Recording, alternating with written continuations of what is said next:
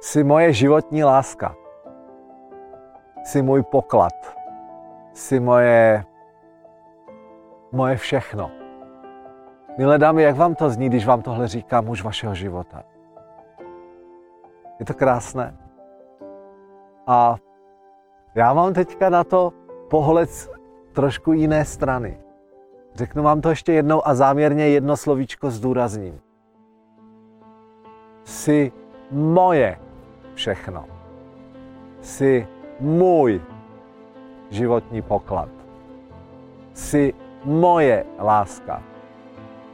Já vím, že jsem to teďka zdůraznil hodně, ale, ale přesto naše podvědomí to tam chytá.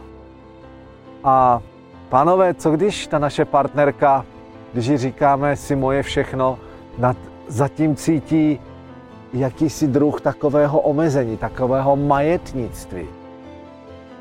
Co s tím? Co kdybychom se zamysleli nad, nad tím pojmem nepodmíněná láska? Co kdybychom se zamysleli nad tím, že místo toho, abychom řekli jsi moje, říct já jsem tvůj, já jsem tvůj ochránce, jsem, já jsem, já jsem tady pro tebe. Jsem tady proto, abych tě udělal šťastnou. Jak vám to zní teď? A víte co? Co kdybychom se v následujícím týdnu, měsíci soustředili na to, abychom to naše jájovství dali trošku dozadu a zamysleli se nad, to, nad tím, že projevem našeho vztahu, naší největší lásky je to, že jsem tady pro tebe.